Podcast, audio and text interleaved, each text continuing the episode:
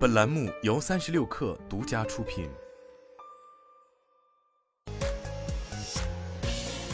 网罗新商业领域全天最热消息，欢迎收听快讯不联播，我是金盛。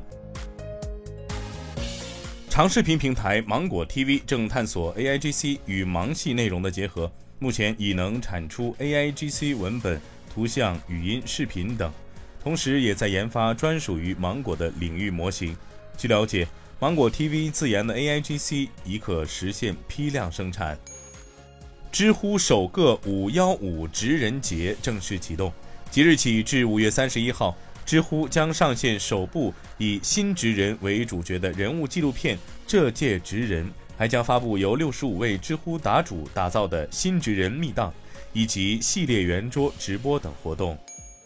搜狐公司公布二零二三年第一季度财务报告，财报显示。二零二三年第一季度，搜狐总收入为一点六二亿美元，其中品牌广告收入为两千三百万美元，在线游戏收入为一点二九亿美元。虚拟现实头显 Oculus 创始人表示，苹果头显很好。今年三月，彭博科技记者马克·古尔曼表示，苹果对内部一百名高管演示了其混合现实头显原型。这款头戴式设备预计将在今年六月的全球开发者大会发布。据台媒消息，苹果预计将在六月全球开发者大会上发布旗下首款 MR 头显装置，预计 MR 新品将在九月量产，最快秋季送到用户手上。据媒体报道，台积电近百分之九十的三纳米产能已被苹果预定，将用于今年的新款 iPhone、MacBook 和 iPad。